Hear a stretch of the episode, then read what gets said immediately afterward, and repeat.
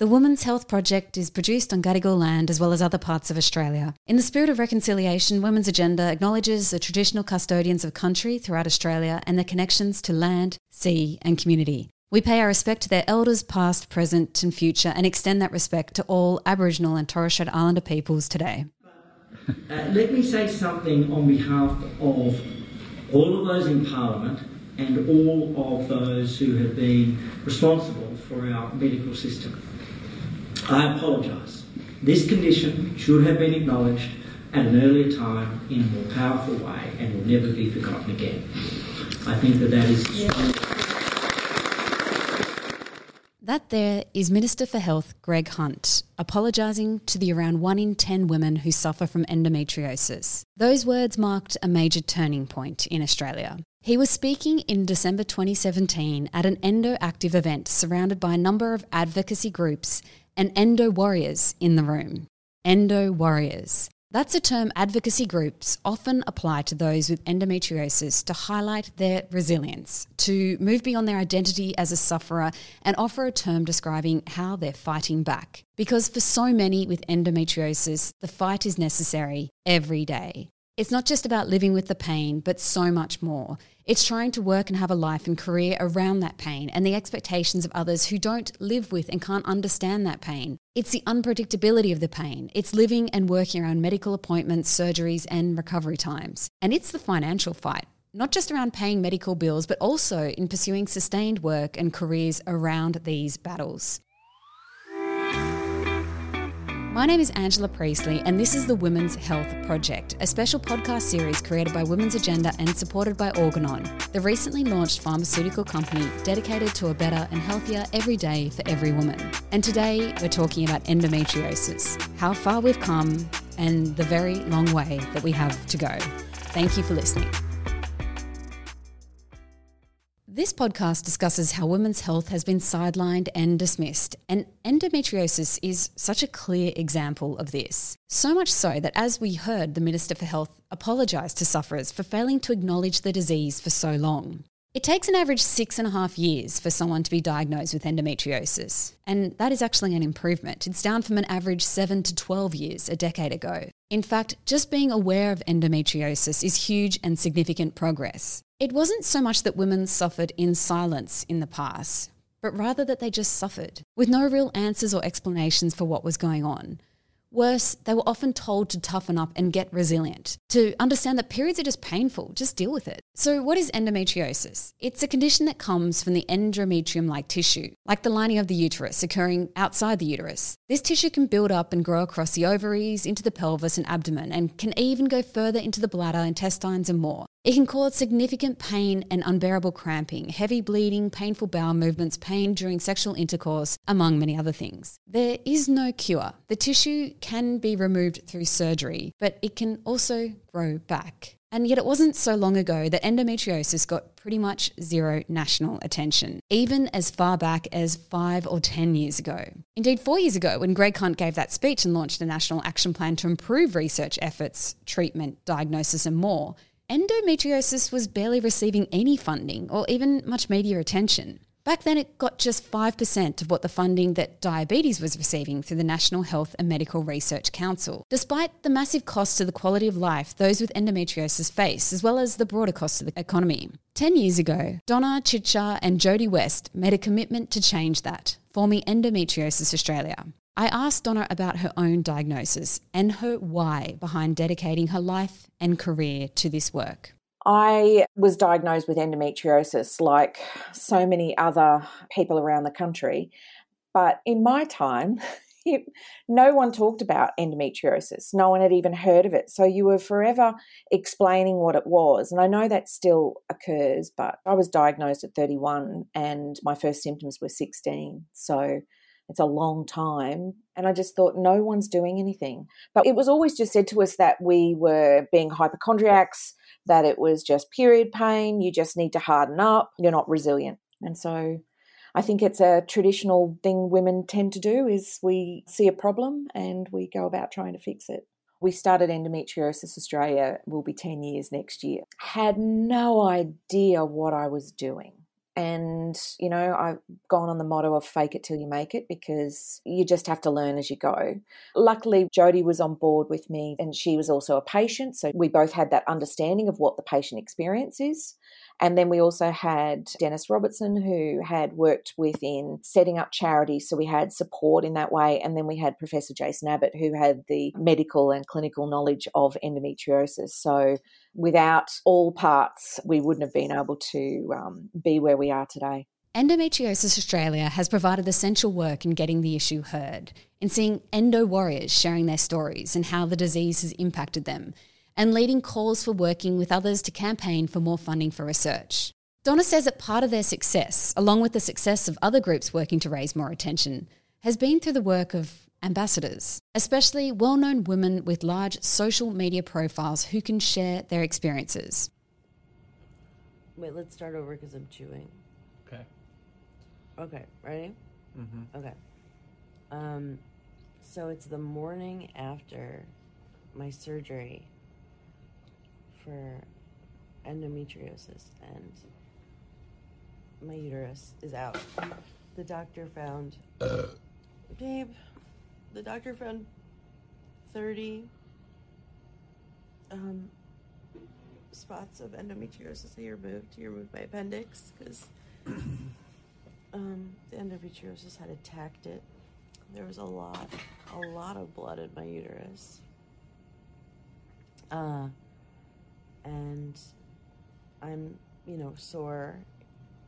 Uh, and I have some like gas pains, but other than that, I already feel that my energy. That is comedian and actor Amy Schumer, playing herself. She's in a hospital bed recovering from surgery after having her uterus removed. She shared the video on Instagram to her 11 million followers with the caption If you have really painful periods, you may have endometriosis.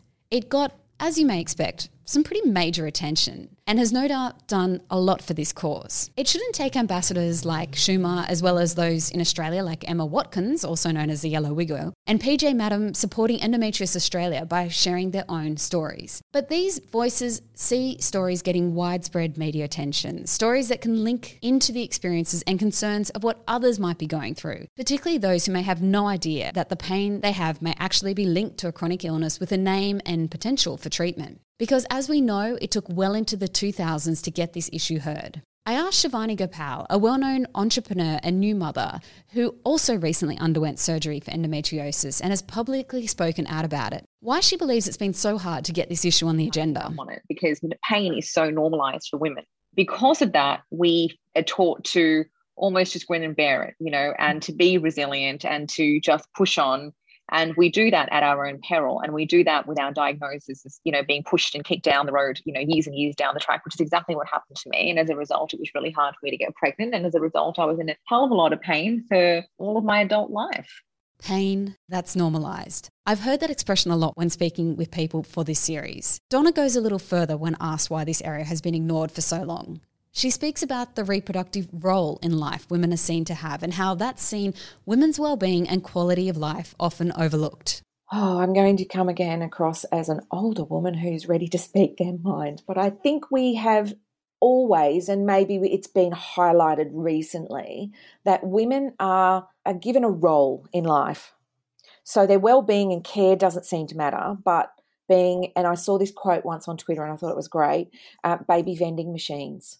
So we have a purpose of reproduction, but what our life is like and what our lived experience is like and what our quality of life is like doesn't seem to really have the same cut through. I got asked a question what would you prefer to be, you know, to have full fertility or to be able to be pain free? And I said, why is it either or? Why can't we have both? You heal the woman or those that identify as gender diverse, you heal them, you heal the person, you get it back tenfold. Endometriosis goes so much further than the disease, so much further than the pain, which should be hard enough.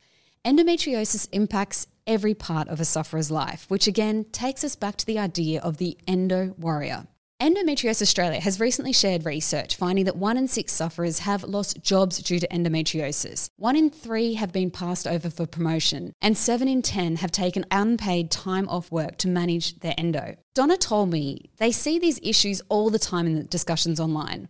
Women losing jobs or having their jobs threatened. She said she also sees a lot of questions from people asking, What kind of job or career can I have when I have endometriosis? All of this paints a pretty bleak picture, but there have been positive developments in this space. We have come a long way in just a few short years, even during the course of the pandemic. There are more women speaking out and sharing their stories. We've published multiple accounts on Women's Agenda.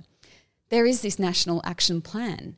There are the clinical guidelines issued by RANZCOG, delivered to GPs across the country so they can help understand this disease and often offer women a clinical pathway. And there has been some limited investment in research and other programs. Donna is pleased, but she says there is always room for more, a lot more. Look, any investment in endometriosis is absolutely welcomed because before we started on our journey for the National Action Plan, there was nothing absolutely nothing. So we have come a long way. Is there still more to go? Absolutely you know and research is key. We don't know what causes it. We don't know how to prevent it. We don't know how to cure it. We have no early detection test. There's a whole heap of gaps that we need to fill and so research is vital and investment in research is vital can we do better? We can always do better. And do we need more? We need a bucket load. When you think that there's 830,000 people in Australia suffering from endometriosis, that's not a small amount. That's huge. Australia is actually leading the way in a lot of areas, and we were the first country to have a national action plan or you know policy um, about endometriosis. So we are ahead, um, and our research is really quite groundbreaking. We are leading. Dr. Talat Uppal is a gynecologist and the founder of Women's Health Road, an innovative clinical health service based in Sydney, which we're going to hear more about later on in this series. She says there's so much work to do, but she feels there has been somewhat of a revolution in endometriosis. And having worked in this space for decades, she's also personally seen a shift in younger women seeking answers. I mean, I'm sure there's still room for us to do better as clinicians and for us, for women to feel more confident to reach out for the help. But truly, I feel that we can actually see visibly the benefits of the highlighting and raising awareness. And as you know, Angela, first of all, the national plan that was created a couple of years ago, which focused on three pillars the actual awareness and education and also the clinical context. So, if the more you try to standardize clinical care, it makes it easier, especially when we're thinking of women in rural areas or more vulnerable women, perhaps that don't speak you know english or may not be able to access those resources. So i think that standardizing clinical care has been very sensible. And then research. So it's so important that we see that research is being valued because how do we do better until we actually explore in that area to see what works best for women because endometriosis is a space where you know yes there are lifestyle things that can benefit and then there are medical and hormonal and non-hormonal you know pain related aspects and then obviously there's the value of surgery. So it is a complex space, isn't it? Endometriosis is linked to subfertility. So we know that up to one in three women who have endometriosis may have some degree of fertility compromise. And then we also know that it's related with sexual function. So because women can obviously feel pain during sex, that might be something that, you know, they actually, it can again affect their quality of life in that axis. Then, of course, the misery of pain pain. Nobody wants to be in pain, whether they're period related pain or pelvic related pain. So, what I am finding anecdotally is that quite a number of young girls are seeking help and they're either coming alone or they're coming with their mothers.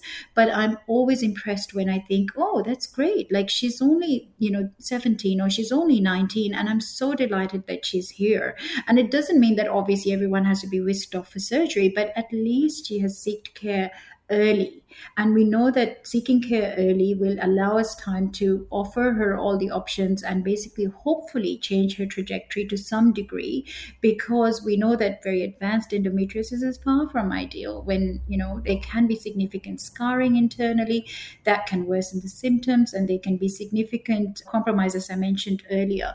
So I feel, Angela, my reflection has been that they're seeking care more early and they are more proactive in their approach. Like they do want to know. And because I think young women now are so empowered in terms of the digital technology. So I feel that that National Endometriosis Australia website has been helpful. Jean Hailes has provided quite a few resources.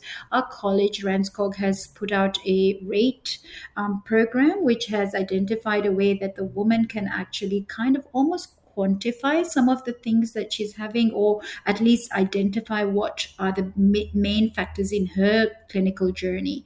And another positive development in this space has been the cross-party action that occurred at the federal level, including the Friends of Endometriosis awareness that helped bolster that apology from Greg Hunt and drive the action plan.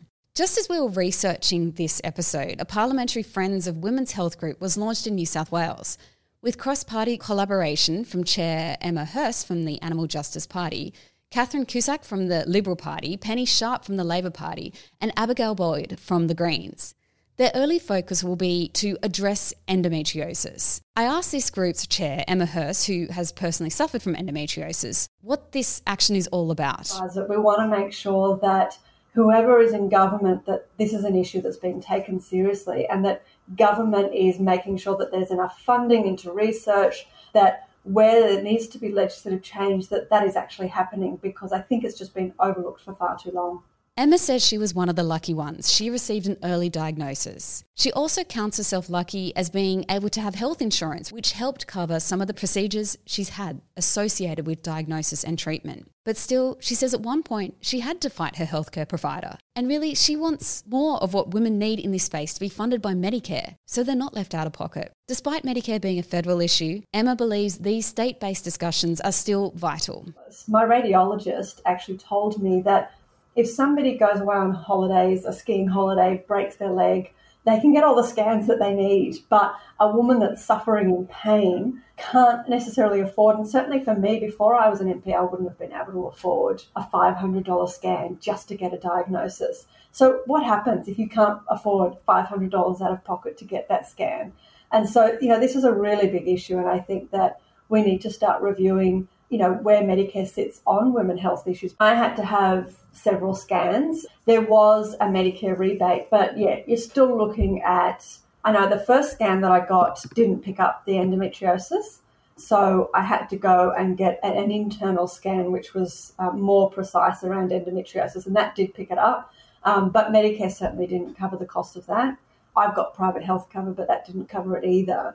And then, of course, if you're wanting to treat the endometriosis like I did, you know, I found that medications, you know, weren't cutting it. They did it first, and then and then they stopped working.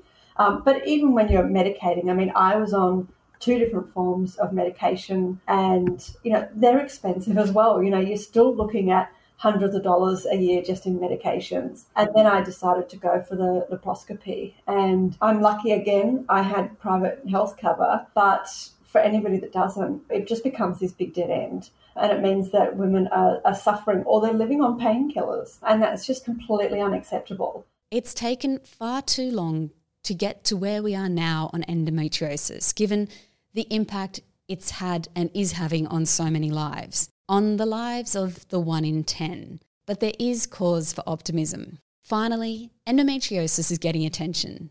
It's getting cross party acknowledgement at state and federal levels. It's getting funding into research. It's getting celebrities and personalities speaking up about their experiences. It's getting more attention at the GP level, with GPs now issued guidelines on identifying endometriosis to create that vital clinical pathway for patients, or more simply, to just refer them somewhere else. I want to end with some comments from former Labor Minister Gai Brodtmann, who took to the parliamentary floor to share the experiences of endo women in what was a very powerful speech. We now have finally, Deputy Speaker, we now finally have the leaders of our nation talking about endometriosis about the 1 in 10. And I want to thank the Minister for Health for his apology last year, which acknowledged that these women had been ignored for too long.